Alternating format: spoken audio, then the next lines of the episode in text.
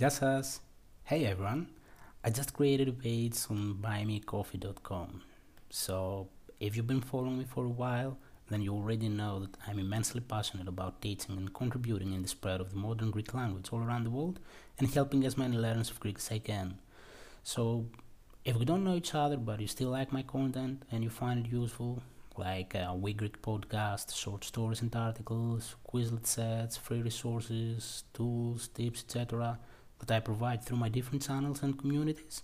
You can now support me on Buy Me a Coffee, and you can just you know buy me frappe. Uh, so any support will be much appreciated, and will be of course dedicated to create and provide even better content daily. So you can always have something to read, listen, practice, and learn Greek, of course. So you can find me on buymeacoffee.com. Alkibiadis Greek.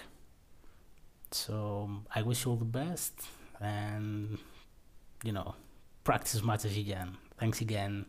Aleme.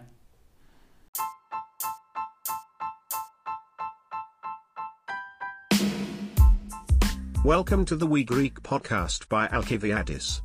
The only place to learn Greek and develop your fluency through weekly short articles and news from all around the world in easy and simply Greek.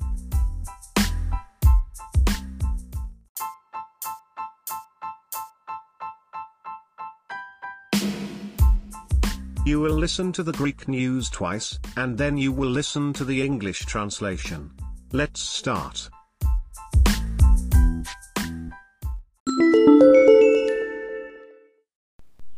Ο νέος νόμος της Κίνας. Επίπεδο 1. Η Κίνα αλλάζει έναν από τους νόμους της. Αυτός ο νόμος είναι για τα παιδιά. Τώρα, οι παντρεμένοι μπορούν να έχουν τρία παιδιά, όχι μόνο δύο. Ο νόμος λοιπόν αλλάζει από δύο παιδιά σε τρία παιδιά. Αυτό γίνεται επειδή η στατιστική δείχνει ότι ο κινέζικος πληθυσμός αυξάνεται πολύ αργά. Τέτοια αλλαγή στο νόμο για τα παιδιά γίνεται και στο παρελθόν. Το 2016 ο νόμος της Κίνας λέει ότι οι άνθρωποι μπορούν να έχουν δύο παιδιά. Αυτή ήταν μια αλλαγή από ένα παιδί σε δύο παιδιά. Γενικά, είναι πολύ ακριβό να ζεις σε μια πόλη στην Κίνα. Πολλοί άνθρωποι δεν θέλουν να έχουν οικογένεια. Η κινέζικη κυβέρνηση λέει ότι τώρα θα βοηθάει τους νέους γονείς περισσότερο. Ο νέος νόμος της Κίνας. Επίπεδο 1. Η Κίνα αλλάζει έναν από τους νόμους της. Αυτός ο νόμος είναι για τα παιδιά. Τώρα, οι παντρεμένοι μπορούν να έχουν τρία παιδιά, όχι μόνο δύο. Ο νόμος λοιπόν αλλάζει από δύο παιδιά σε τρία παιδιά. Αυτό γίνεται επειδή η στατιστική δείχνει ότι ο κινέζικος πληθυσμός αυξάνεται πολύ αργά. Τέτοια αλλαγή στο νόμο για τα παιδιά γίνεται και στο παρελθόν. Το 2016 ο νόμος της Κίνας λέει ότι οι άνθρωποι μπορούν να έχουν δύο παιδιά. Αυτοί ήταν μια αλλαγή από ένα παιδί σε δύο παιδιά. Γενικά, είναι πολύ ακριβό να ζεις σε μια πόλη στην Κίνα. Πολλοί άνθρωποι δεν θέλουν να έχουν οικογένεια. Η κινέζικη κυβέρνηση λέει ότι τώρα θα βοηθάει τους νέους γονείς περισσότερο. China's new law. Level 1. China is changing one of its laws. This law is for children. Now, married people can have three kids, not just two. So the law changes, from two children, to three children. This is because statistics show that, the Chinese population is growing very slowly. Such a change in the law about children occurs in the past. In 2016, Chinese law says people can have two children. This was a change, from one child, to two children. It's generally very expensive to live in a city in China. A lot of people don't want to have a family. The Chinese government says, it will now help new parents more. Η Eurovision. Επίπεδο 1. Η Eurovision είναι ένας διαγωνισμός τραγουδιού. Δηλαδή, έχει να κάνει με το τραγούδι. Οι χώρες διαγωνίζονται μεταξύ τους. Οι περισσότερες χώρες είναι από την Ευρώπη. Όμως και άλλες χώρες μπορούν να διαγωνιστούν. Ο διαγωνισμός τραγουδιού της Eurovision γίνεται κάθε χρόνο. Άρχισε το 1956. Επτά χώρες πήραν μέρος το 1956. Η πιο επιτυχημένη χώρα είναι η Ιρλανδία. Η Ιρλανδία έχει κερδίσει 7 φορές. Η Σουηδία έχει κερδίσει 6 φορές. Η Ελλάδα έχει κερδίσει μία φορά. Φέτος, οι νικητές της Eurovision ήταν οι Måneskin, ένα ροκ συγκρότημα από την Ιταλία. Η Eurovision έχει πολλούς κανόνες. Όλοι οι τραγουδιστές πρέπει να τραγουδήσουν ζωντανά. Το τραγούδι δεν πρέπει να διαρκεί πάνω από 3 λεπτά. Επίσης, δεν πρέπει να υπάρχουν ζώα. Η παράσταση είναι πολύ ιδιαίτερη και διαφορετική. Εκατομμύρια άνθρωποι την παρακολουθούν κάθε χρόνο. Κάποιοι την λατρεύουν και κάποιοι την μισούν. Η Eurovision. Επίπεδο 1. Η Eurovision είναι ένας διαγωνισμός τραγουδιού. Δηλαδή, έχει να κάνει με το τραγούδι. Οι χώρες διαγωνίζονται μεταξύ τους. Οι περισσότερες χώρες είναι από την Ευρώπη. Όμως και άλλες χώρες μπορούν να διαγωνιστούν. Ο διαγωνισμός τραγουδιού της Eurovision γίνεται κάθε χρόνο. Άρχισε το 1956. Επτά χώρες πήραν μέρος το 1956. Η πιο επιτυχημένη χώρα είναι η Ιρλανδία. Η Ιρλανδία έχει κερδίσει 7 φορές. Η Σουηδία έχει κερδίσει 6 φορές. Η Ελλάδα έχει κερδίσει μία φορά. Φέτος, οι νικητές της Eurovision ήταν οι Måneskin, ένα ροκ συγκρότημα από την Ιταλία. Η Eurovision έχει πολλούς κανόνες. Όλοι οι τραγουδιστές πρέπει να τραγουδήσουν ζωντανά. Το τραγούδι δεν πρέπει να διαρκεί πάνω από 3 λεπτά. Επίσης, δεν πρέπει να υπάρχουν ζώα. Η παράσταση είναι πολύ ιδιαίτερη και διαφορετική. Εκατομμύρια άνθρωποι την παρακολουθούν κάθε χρόνο. Κάποιοι την λατρεύουν και κάποιοι την μισούν. Eurovision. Level 1. Eurovision is a song contest. That means, it's all about singing. Countries compete with each other. Most countries are from Europe. But other countries can also compete. The Eurovision Song Contest is held every year. It started in 1956. Seven countries took part in 1956. The most successful country is Ireland. Ireland has won seven times. Sweden has won six times. Greece has won one time. This year, the winners of Eurovision were Måneskin, a rock band from Italy. Eurovision has a lot of rules. All singers have to sing live. The song must not last more than three minutes. Nor should there be animals. The performance is very special and different. Millions of people watch it every year. Some people love it, and some hate it.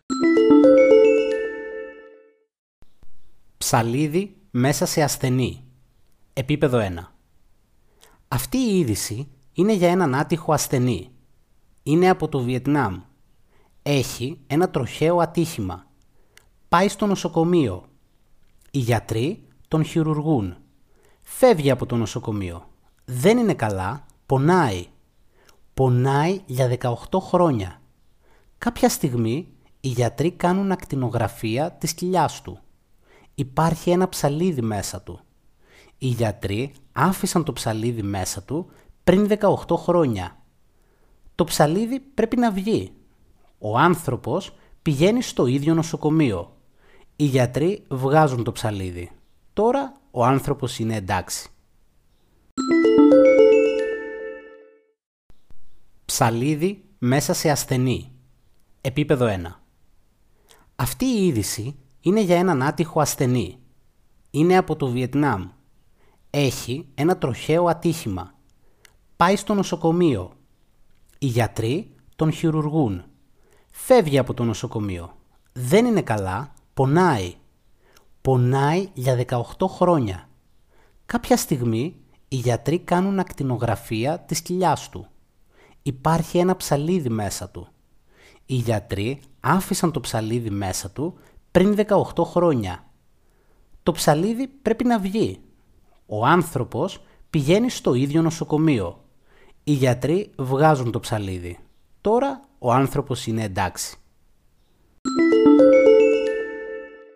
Scissors inside a patient. Level 1. This news is about an unlucky patient. He is from Vietnam. He has a traffic accident. He goes to the hospital. Doctors operate on him.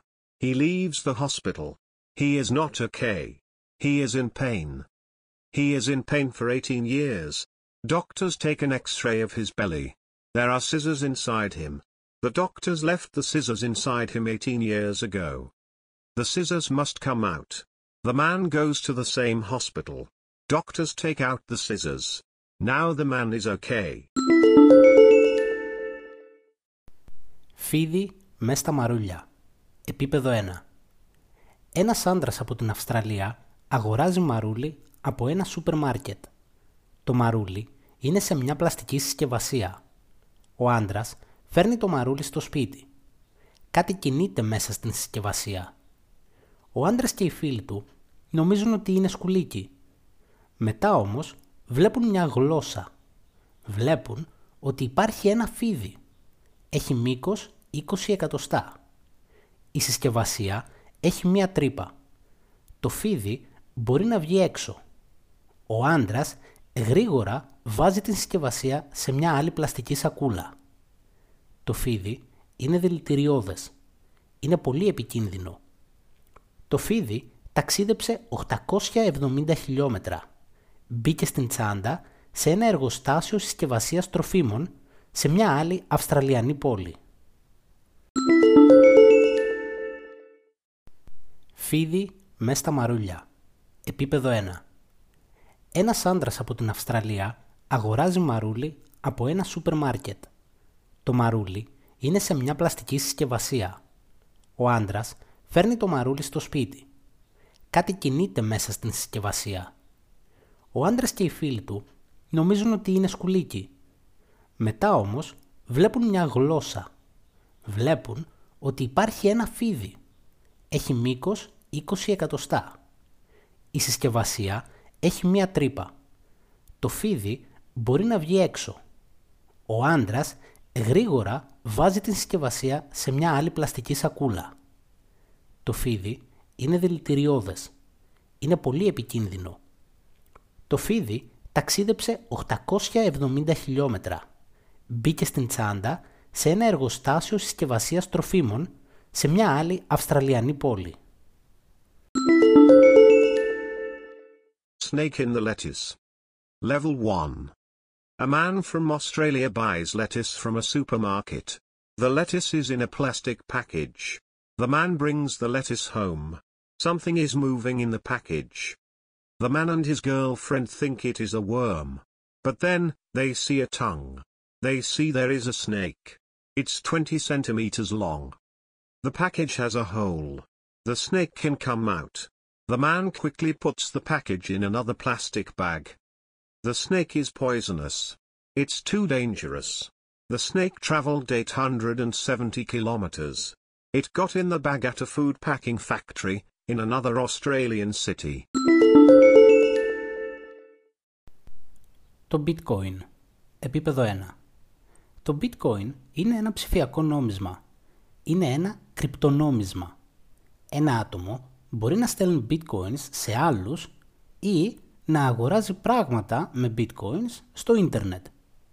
Αυτοί που κάνουν εξόριξη bitcoin, οι miners δηλαδή, ελέγχουν τις συναλλαγές. Συναλλαγή είναι όταν στέλνετε ή λαμβάνετε χρήματα. Οι miners παίρνουν bitcoins για τη δουλειά τους. Στο σύνολο μπορούν να υπάρχουν μόνο 21 εκατομμύρια bitcoins. Δεν μπορούν να υπάρχουν περισσότερα bitcoins. Η τιμή του bitcoin πηγαίνει πολύ εύκολα πάνω κάτω. Το bitcoin ξεκινά το 2008. Κάποιος Satoshi Nakamoto υποτίθεται πως ξεκινάει το bitcoin. Στην αρχή όλοι μπορούν να εξορίξουν bitcoin, δηλαδή να κάνουν mining. Χρειάζεται μόνο ένας υπολογιστής. Αν θέλετε να εξορίξετε bitcoin σήμερα, χρειάζεστε πολλούς υπολογιστές σε ένα μέρος. Αυτό το μέρος έχει όνομα. Λέγεται φάρμα παραγωγής bitcoin. Αυτές οι φάρμες χρειάζονται πολύ ηλεκτρικό ρεύμα και πολύ καλή ψήξη. Μια τέτοια μεγάλη φάρμα βρίσκεται στη Ρωσία. Οι χαμηλές θερμοκρασίες βοηθούν στην ψήξη του συστήματος. Αυτή η μεγάλη φάρμα μπορεί να παράγει 6 bitcoins κάθε μέρα. Το bitcoin. Επίπεδο 1. Το bitcoin είναι ένα ψηφιακό νόμισμα. Είναι ένα κρυπτονόμισμα. Ένα άτομο μπορεί να στέλνει bitcoins σε άλλους ή να αγοράζει πράγματα με bitcoins στο ίντερνετ. Αυτοί που κάνουν εξόριξη bitcoin, οι miners δηλαδή, ελέγχουν τις συναλλαγές. Συναλλαγή είναι όταν στέλνετε ή λαμβάνετε χρήματα. Οι miners παίρνουν bitcoins για τη δουλειά τους. Στο σύνολο μπορούν να υπάρχουν μόνο 21 εκατομμύρια bitcoins. Δεν μπορούν να υπάρχουν περισσότερα bitcoins. Η τιμή του bitcoin πηγαίνει πολύ εύκολα πάνω κάτω. Το bitcoin ξεκινά το 2008. Κάποιος Satoshi Nakamoto υποτίθεται πως ξεκινάει το bitcoin. Στην αρχή όλοι μπορούν να εξορίξουν bitcoin, δηλαδή να κάνουν mining. Χρειάζεται μόνο ένας υπολογιστής. Αν θέλετε να εξορίξετε bitcoin σήμερα, χρειάζεστε πολλούς υπολογιστές σε ένα μέρος. Αυτό το μέρος έχει όνομα. Λέγεται φάρμα παραγωγής bitcoin. Αυτές οι φάρμες χρειάζονται πολύ ηλεκτρικό ρεύμα και πολύ καλή ψήξη. Μια τέτοια μεγάλη φάρμα βρίσκεται στη Ρωσία. Οι χαμηλές θερμοκρασίες βοηθούν στην ψήξη του συστήματος. Αυτή η μεγάλη φάρμα μπορεί να παράγει 6 bitcoins κάθε μέρα. The Bitcoin. Level 1. Bitcoin is a digital currency. It's a cryptocurrency. A person can send bitcoins to others, or buy things with bitcoins on the internet. Those who mine bitcoin, the miners, control the transactions. The transaction is when you send or receive money. Miners get bitcoins for their job. There can be only 21 million bitcoins in total. There can't be more bitcoins. Bitcoin's price goes very easily up and down. Bitcoin starts in 2008. Some Satoshi Nakamoto is supposed to start Bitcoin. At the beginning, everyone can mine Bitcoin. You only need a computer. If you want to mine Bitcoin today, you need many computers in one place. This place has a name. It's called a Bitcoin mining farm. These farms need a lot of electricity, and a very good cooling system. Such a big farm is in Russia. Low temperatures help to cool the system. This big farm can produce 6 bitcoins every day.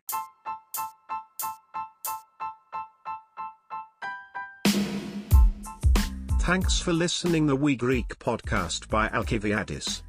If you want full access to all the weekly Greek news and articles, their vocabulary and phrases lists, Quizlet access, and the full English translation, then please consider to support We Greek on Patreon.